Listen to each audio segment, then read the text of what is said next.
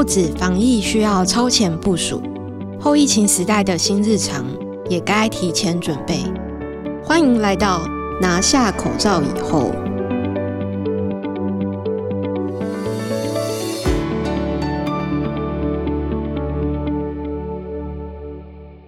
各位听众，大家好，欢迎收听由静好听与台大风险中心共同制作播出的《后疫情时代拿下口罩以后》，我是主持人台大风险中心的陈贝球。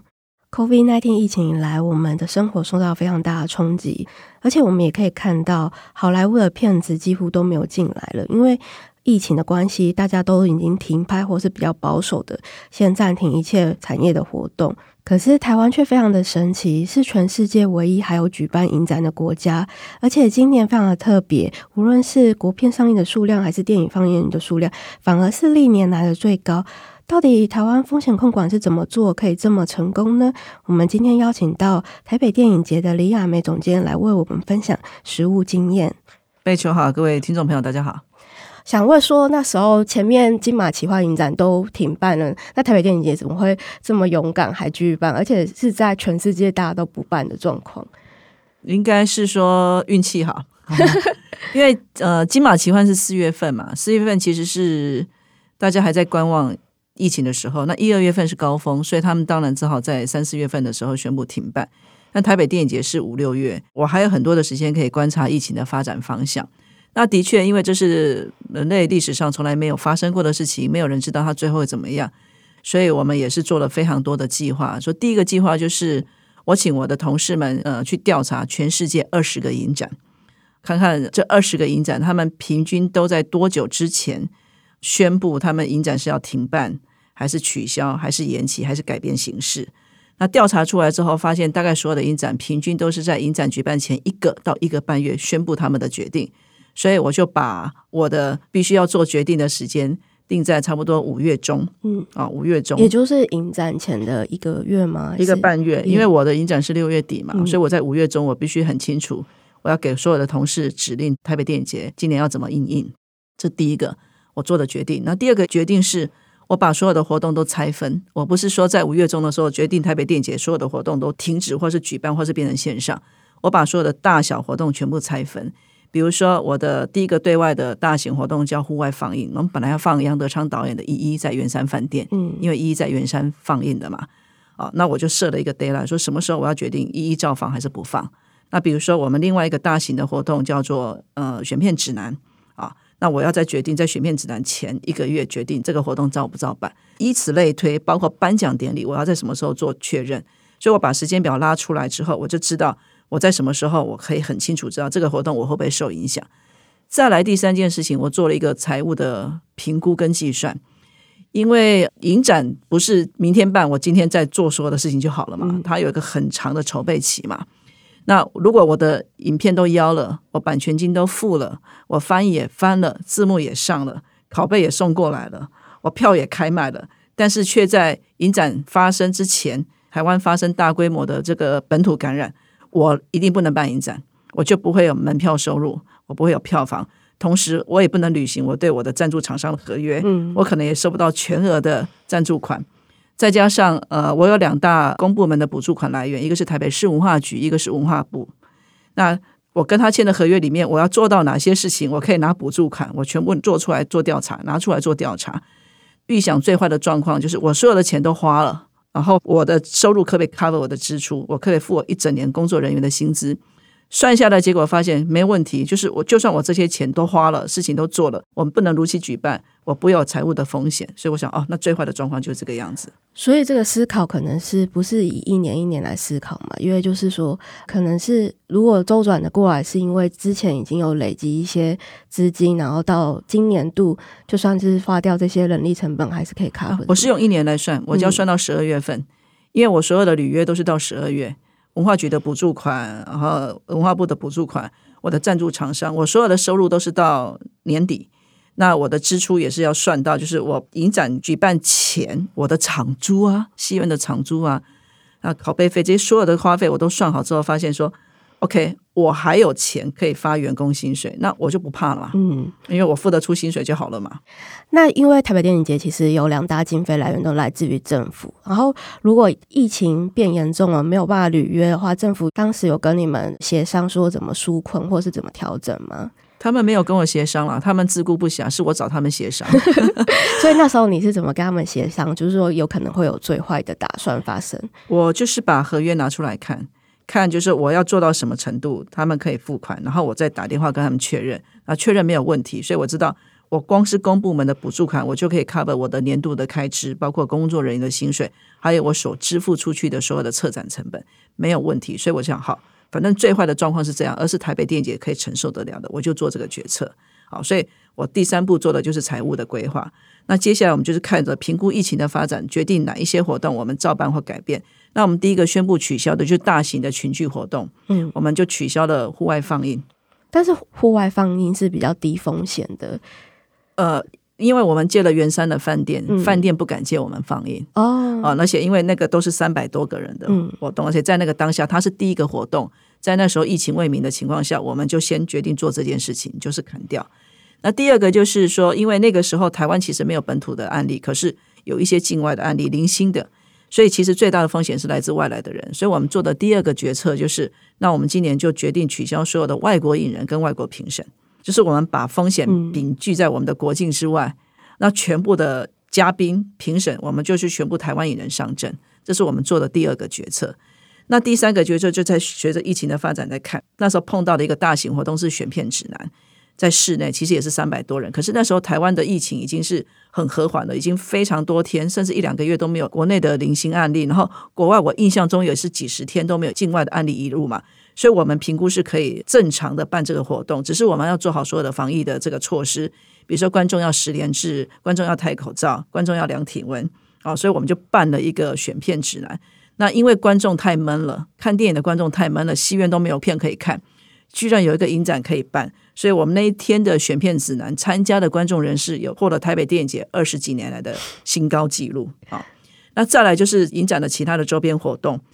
国际影人因为不能来，所以影片放映他没有 Q&A 这件事情。嗯，那我们节目部做了一个应变，就是我们事先跟导演提出问题，书面的问题，请他们录好 VCR，然后我们在影片结束后放映到我们的官网，就用这个方式来取代现场影人跟观众的交流。那碰到一个比较大的问题是。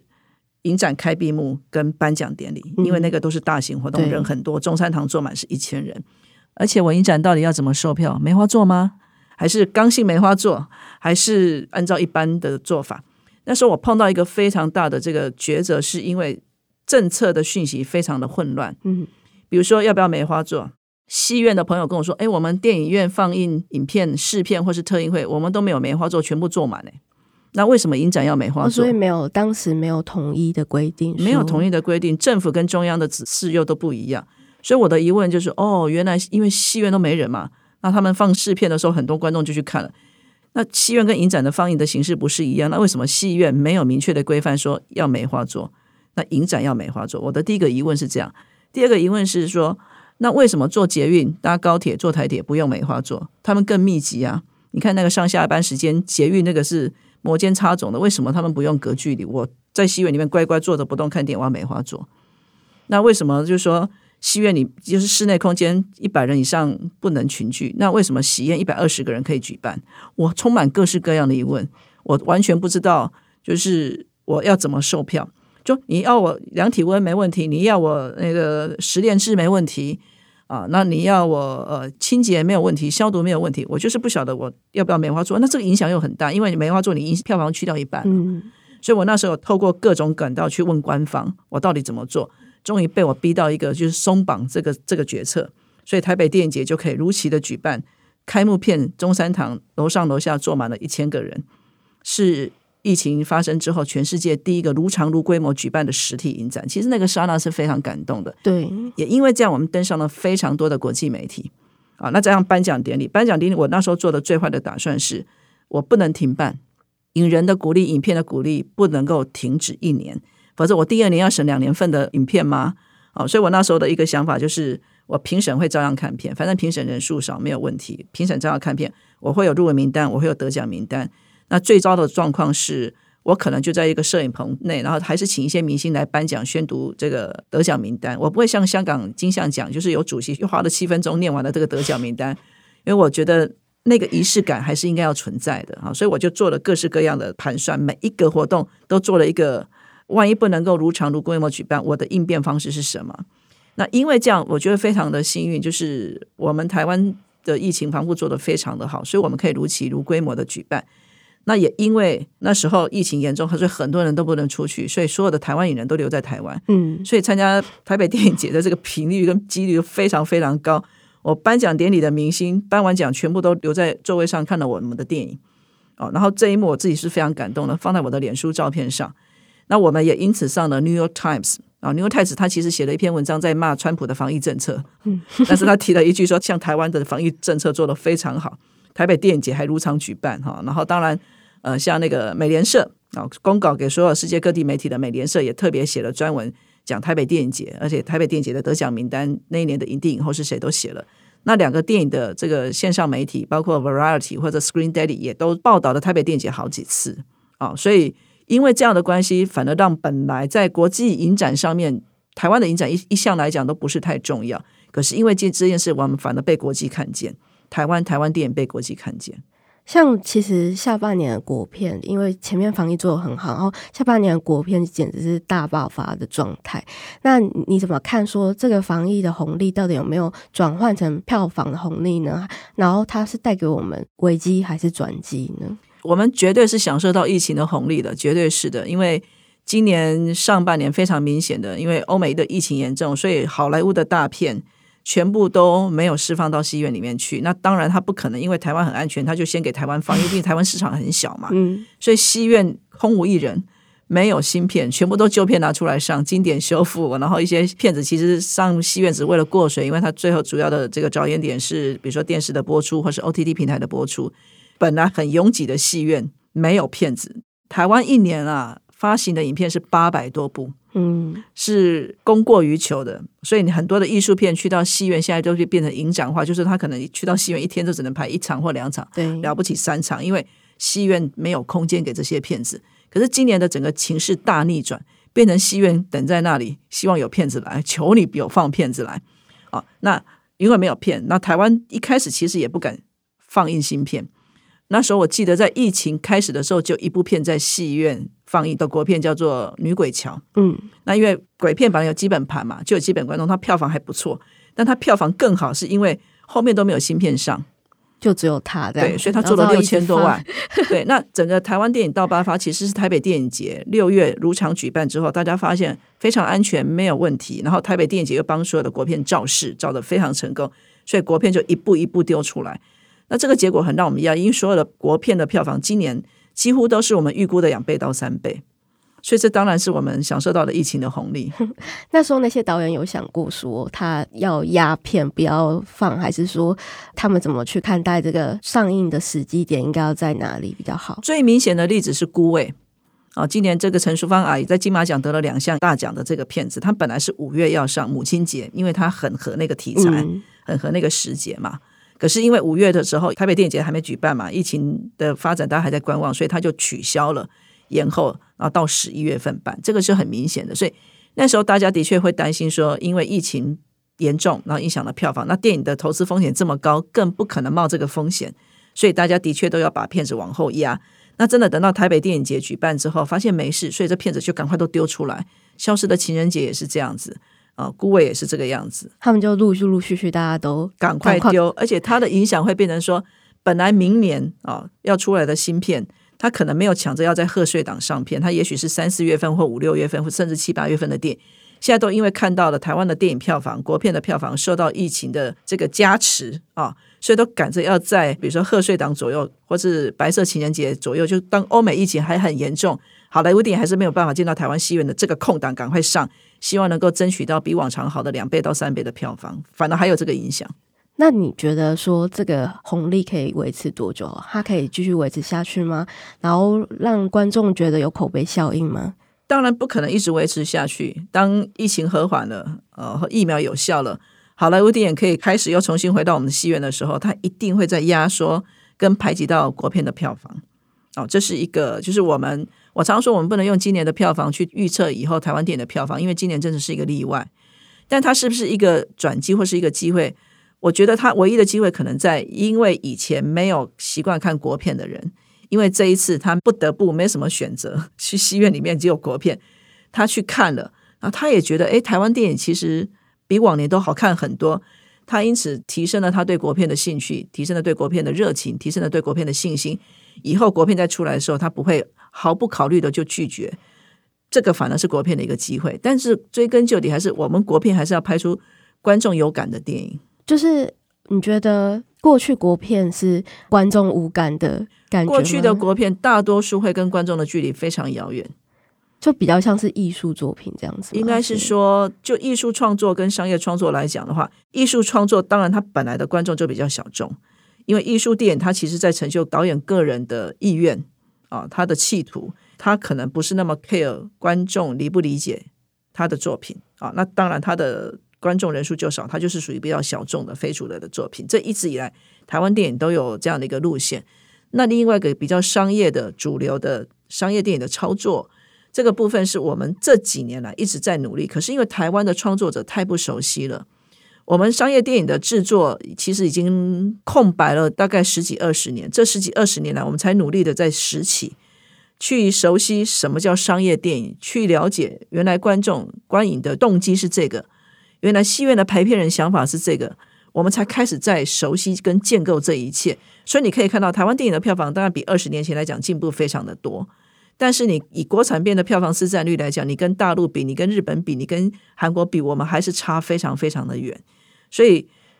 我们还搞不清楚观众要什么，我们才正在尝试努力了解当中。所以，对电影制作方来说，我觉得反而应该趁这次疫情，哦，我们这种碰到了百年难得一见的这个危机，要去思考，如果以后这种不知道什么名字的病毒三不五时会出现在我们的社会当中。它可能随时会威威胁我们的影视产业，我们是不是应该提早做一些因应？比如说，你拍的片不能上片，可是你要回收，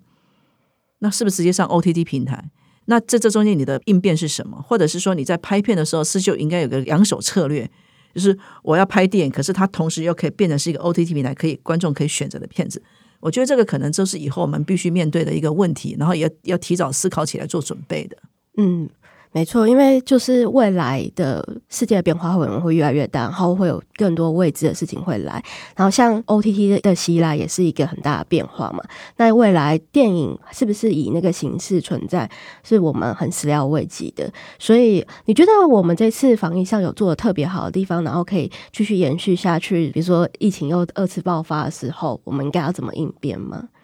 我觉得台湾的民众第一个危机意识很高。就是当政府还没有宣布要不要戴口罩的时候，我们自己就觉得一定要戴口罩。这个比欧美人士好太多了。那你看现在我们不管怎么样，我们还是戴口罩。可是欧美人士会因为戴口罩这件事抗议，所以这是很清楚的东西方的价值观的不同。对，我们觉得生命比较自由，他们觉得 自由比较重要哈。那因为台湾的民众危机意识高，所以我觉得我们防疫做得还不错，然后民众配合的程度也很高。那这件事情其实对台湾拍电影来讲，其实。对我们来说是好事一件，因为变成说观众的自觉性高，然后他的危机应变的能力高，所以我们可能以后都很难会造成大规模的疫情的破坏，所以比较不会危害到我们的影视产业。我很天真的这样想。真的，其实台湾真的是蛮了不起的，在这么未知的风险之下，影展都能顺利的举行。今天谢谢亚梅老师跟我们分享台北电影节这么成功的防疫的例子，相信明年会更顺利的举行下去。谢谢，希望大家明年可以来台北电影节看片。今天非常谢谢大家的收听，请大家继续锁定由静好听与台大风险中心共同制作的《拿下口罩以后》，我们下次见，拜拜。拜拜。想听爱听，就在静好听。